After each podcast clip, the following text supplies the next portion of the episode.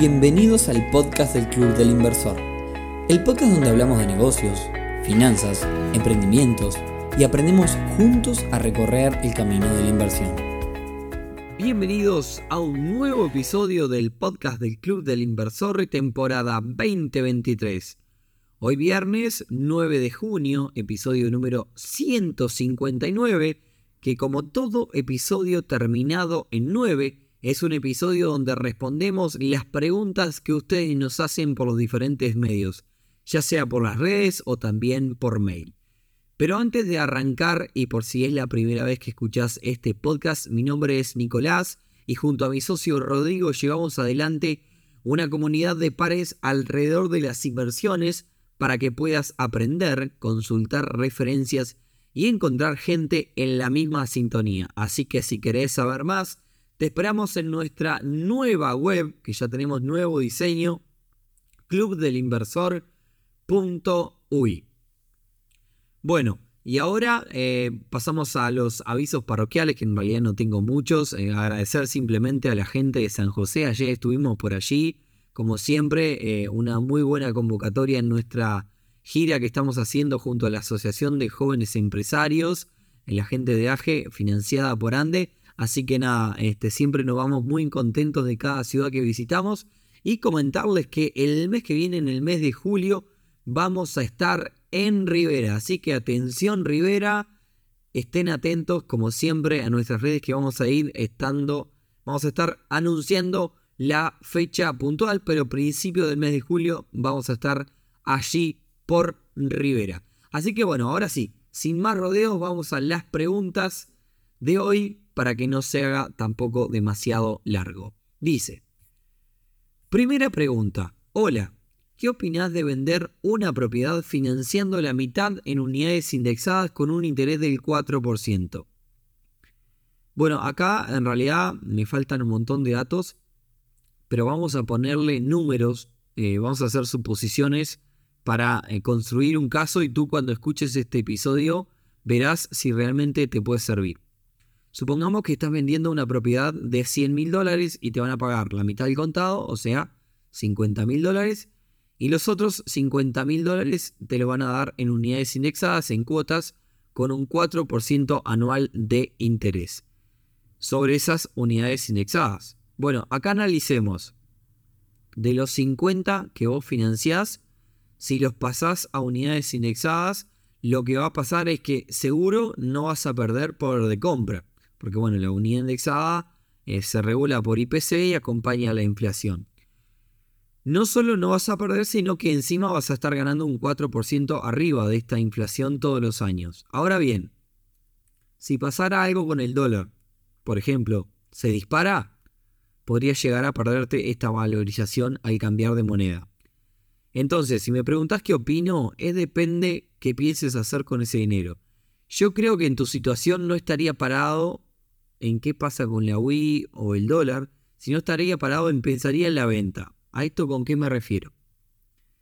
Si yo tengo posibilidad de venderlo de otra manera, la pregunta es, ¿esta propiedad que voy a vender es la única chance que tiene de venderse? ¿O tengo un montón de otras ofertas más? Si tengo un montón de otras ofertas más, bueno, veamos cuál es la que más me conviene.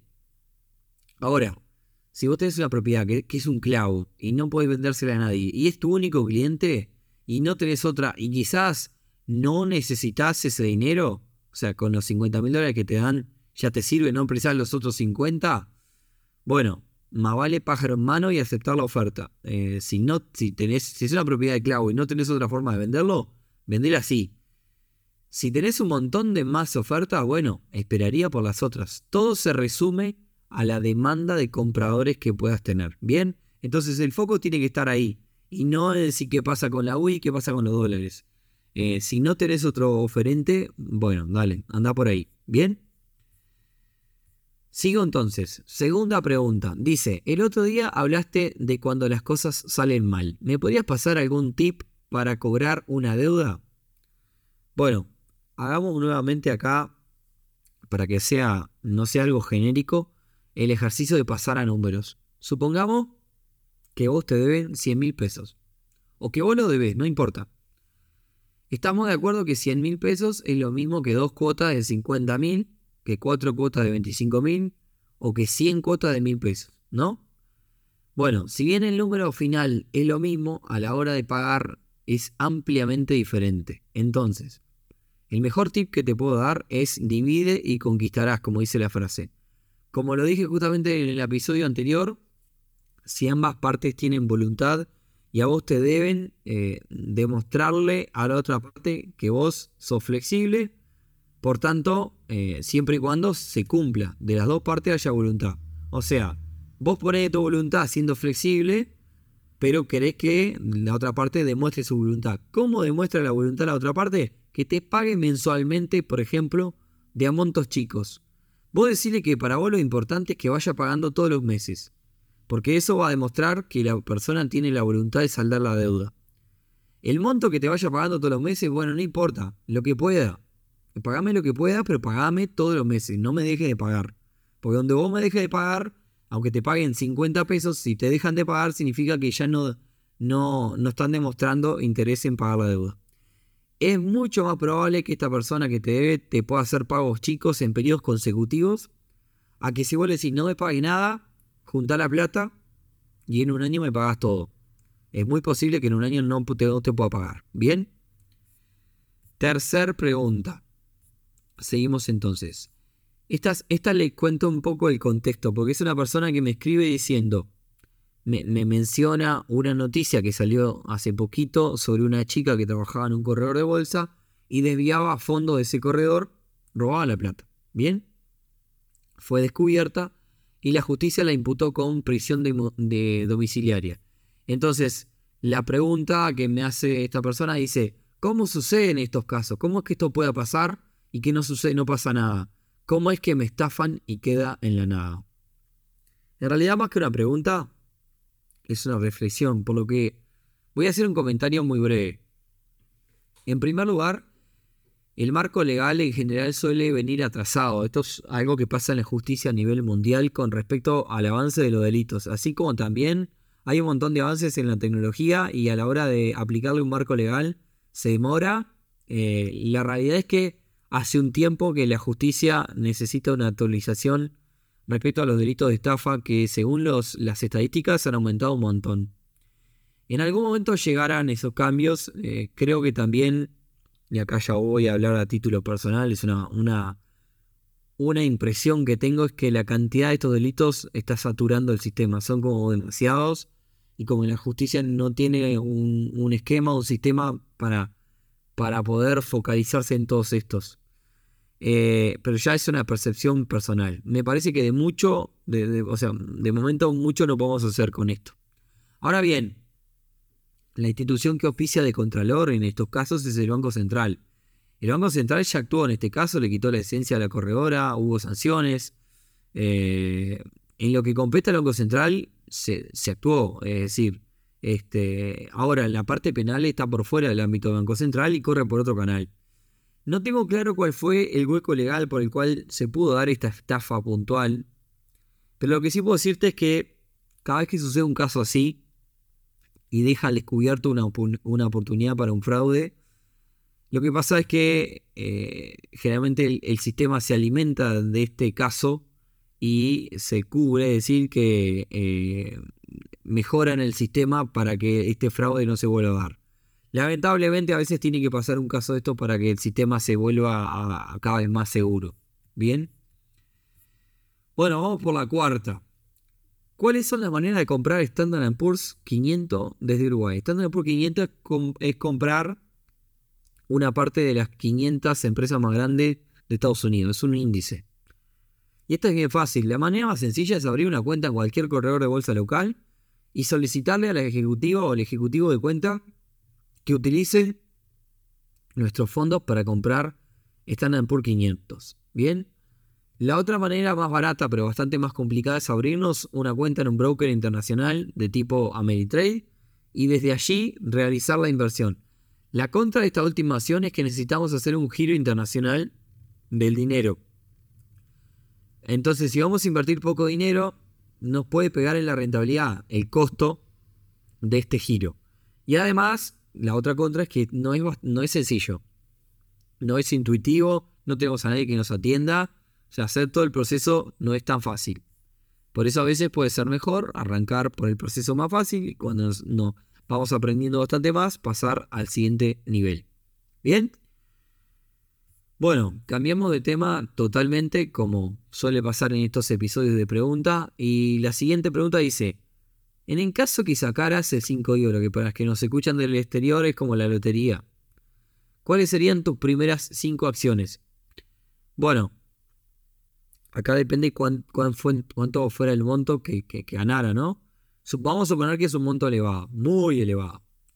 Sin duda que destinaría una parte para darme un gusto, solo por el hecho de que está bueno ver el resultado de las cosas. Eh, en, muchos de los emprendimientos que tengo, incluso en el club, eh, una cosa que hacemos es el famoso mimo de fin de año. ¿Qué quiere decir esto? Más allá de que tenemos una labor activa en el club y trabajamos todos los días y demás, tratamos de que cada uno de los proyectos en los que participamos, esto incluyo a mí y a mis socios, eh, tratamos de, darnos un gusto en algún momento del año, generalmente lo hacemos a fin de año, como para decir, bueno, gracias a este proyecto pude hacer esto. Es decir, no sé, mismo a fin de año es, me compré una computadora nueva, cambié mi celular, me fui de viaje, eh, cosas así. Hacer algo que diga, bueno, tomé una pequeña porción de la ganancia para darme un mimo, para hacer un gasto y, darme el gusto y decir, bueno, gracias a este proyecto estoy haciendo esto.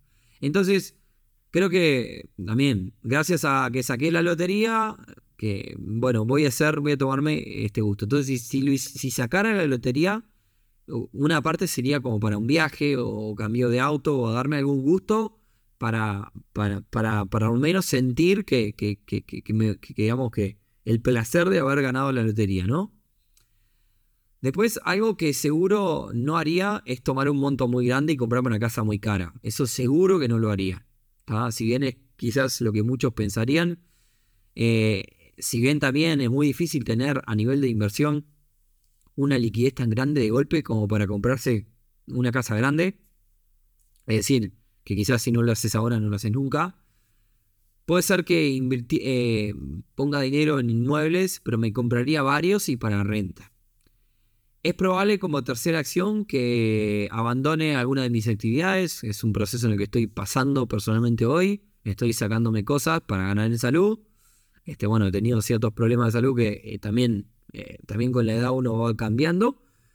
Y como cuarta acción, dejaría una parte para invertir en startups y emprendimientos. Creo que en algún momento lo respondí esto. Es algo que me llena mucho y me gustaría poder participar activamente de las inversiones que hago en, emprendimientos. Y el resto, el final, lo dejaría como un fondo de reserva, retiro o para también para ayudar a familiares que puedan necesitarlo en algún momento. ¿Bien? Bueno. Siguiente pregunta. Eh, buenas comprar autos por leasing de la empresa y luego venderlos. ¿Es una buena idea? Bueno, vamos a separar. Una cosa es una buena idea y otra cosa es un buen negocio. Yo creo que es una buena idea, pero no creo que sea un buen negocio. Y te voy a justificar por qué. No lo veo como modelo de negocio porque montar algo en base a eso eh, no, lo veo algo viable y escalable sobre todo. O sea, que, lo puedes hacer en gran cantidad. Eh, para el que no sabe, al comprar por leasing, lo que estamos haciendo es eh, básicamente compramos este, en conjunto con el banco a nombre de, la empresa que teníamos que tener para hacer esto. Vamos pagando en cuotas este, y al final del leasing, eh, digamos, entrego el, valor residual o, o, quizás ya lo pagué todo y demás, lo pagué todo en cuotas. Bien, básicamente el vehículo pertenece al banco hasta tanto yo pueda poder saldarlo. Se consigue de esta forma comprar vehículos nuevos, financiados y sobre todo con beneficios fiscales, por lo cual terminamos pagando bastante menos por los vehículos. Sin embargo, el vehículo no se puede vender hasta que no finalicemos el leasing, porque obviamente todavía no es nuestro. Entonces creo que es una buena forma para ahorrarte un dinero si tenés una empresa, eh, ya que cuando vendés el vehículo lo vendés a un buen precio, no le perdés mucho valor. Pero creo que es más para pensarlo de la óptica de, bueno, a ver, gasté tanto en un vehículo, anduve tres años y lo vendí a lo mismo que lo pagué. Entonces al final del día lo que pasó fue que anduve gratis. Pero no es para como montar un negocio arriba de esto, por lo menos es mi impresión. Siguiente pregunta, eh, porque ya se está yendo largo. Dice, bueno, esta es muy buena. Eh, ¿Qué métodos se pueden implementar para controlar un emprendimiento a distancia? El mejor método eh, es delegar, ¿no? Con alguien de confianza. Pero bueno, estimo que si me haces esta pregunta es porque no es el caso. Eh, creo que lo mejor podría ser cruzar información. Te voy a dar ejemplo para que todos podamos estar alineados y entender de qué estoy hablando. Suponete que vos vendés un producto y, y tenés 20 unidades de ese producto y vale 100. Entonces en un día X, un lunes, vendiste 4 de ese producto que valía 100. Tu stock, que antes era 20, el nuevo valor de stock tendría que decir 16, ¿no? Menos los, o sea, los 20 menos los 4 que vendiste. Y la facturación de ese día tiene que ser 400. O sea, las, las 4 unidades que salieron por 100 cada una.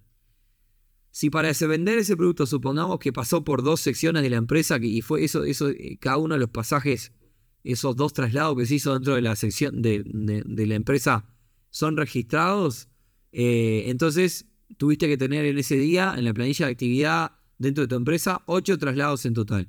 Cruzar toda esa información y el resultado tiene que ser coherente. Obviamente quienes registran los procesos, o sea, tiene que, los procesos se tienen que estar registrando de forma automática y demás, porque también, si no, si alguien te está generando un fraude, mintiéndote con los datos que te, que te registra, te puede estar eh, mintiendo en cada una de las cosas que te da. Te doy un ejemplo mío de cuando tenía el negocio gastronómico. Si una hamburguesa se vende en 400 pesos y lleva 170 gramos de carne y supongamos que un día vendí 10. Al finalizar el día tengo que tener 4 mil pesos de facturación porque valen 400 cada una. Tengo que tener 1,7 eh, kilos menos de stock de carne.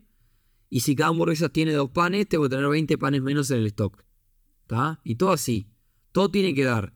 Si de repente en vez de tener 1.70 kilos menos de stock de carne, tengo 2 kilos y medio menos de stock de carne, entonces o le pusieron más gramos a cada hamburguesa o se vendieron más hamburguesas y, no están registradas. Entonces ahí es donde puede empezar a fallar y es una buena forma de controlar, cruzar cada una de las secciones correspondientes este, de las cosas que afectan eh, tu negocio, digamos, el, proceso de cada producto. Bien.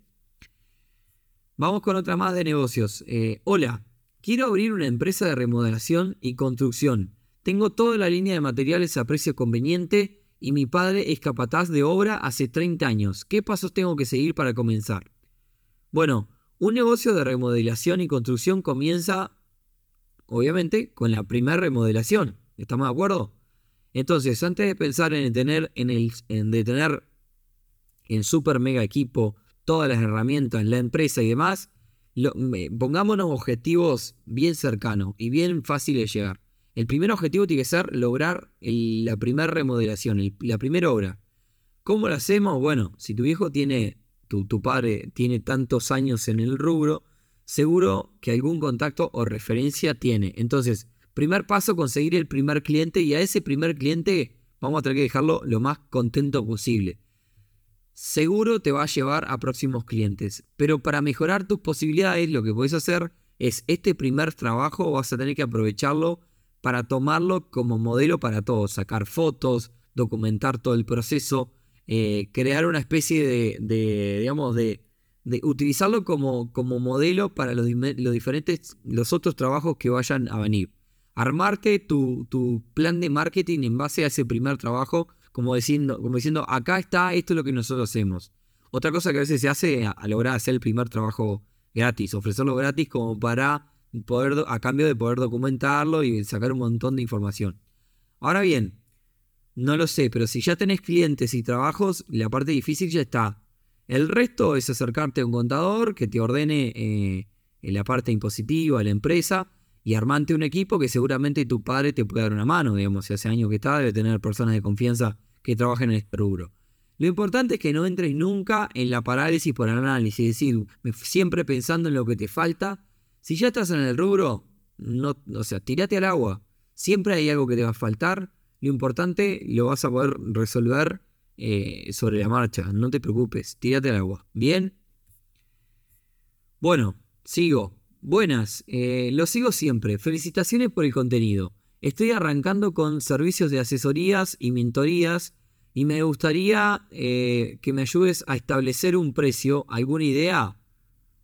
Bueno, bueno, en primer lugar, gracias por seguirnos. Eh, te puedo contar, más que ayudarte, te puedo contar cómo hago yo. Yo también hago asesoría de negocio que doy a, a diferentes emprendimientos. Y a la hora de ponerle un precio tengo en cuenta varios factores. El precio tiene que ser suficiente como para costear el tiempo que le dedico. Si no, tampoco me hace sentido a mí mismo. Eh, es decir, tiene que poder eh, pagar el costo de hora mío respecto a las otras tareas que hago. También tiene que ser un precio suficiente como para que el emprendedor o la emprendedora se lo tomen en serio.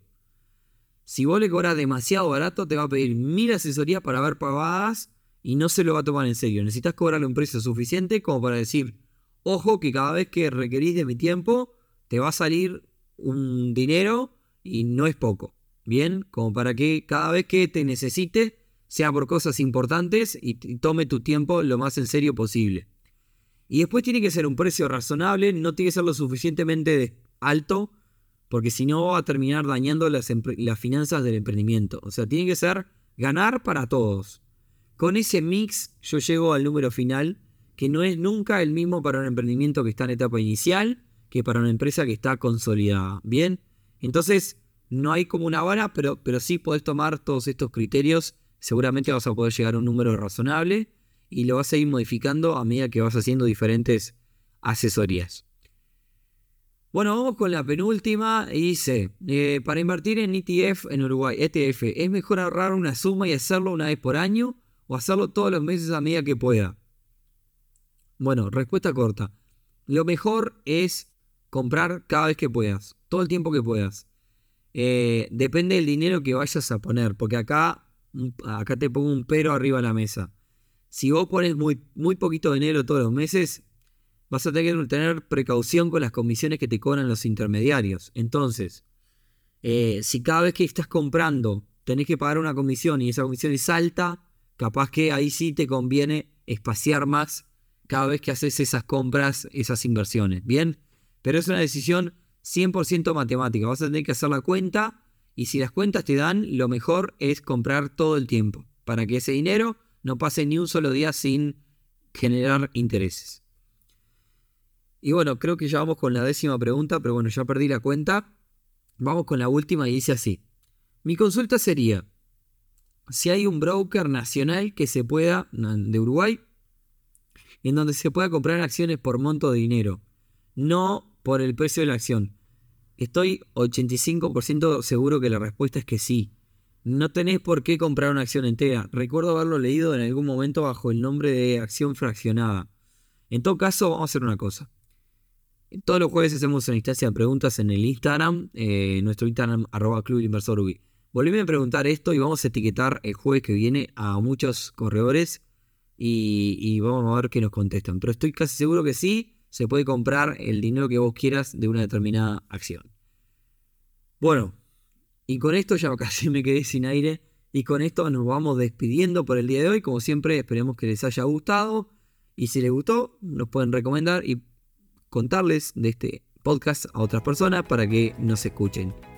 Esperemos que tengan un gran fin de semana y bueno, como siempre nos encontramos, nos escuchamos el próximo viernes en un nuevo episodio del podcast del Club del Inversor. Chau chau.